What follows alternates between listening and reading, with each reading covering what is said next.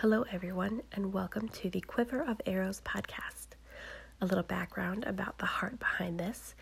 My kids and I love to listen to storybooks and biblical story podcasts, but I haven't been able to find um, one that blends the two biblical truth and children's literature.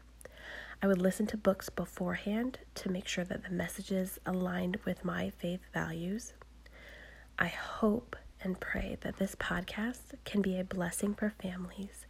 I hope and pray that it is a place where your children and you can be engaged in story reading while also hearing the truth of God's Word. So, archers, get your quiver of arrows ready and let's read.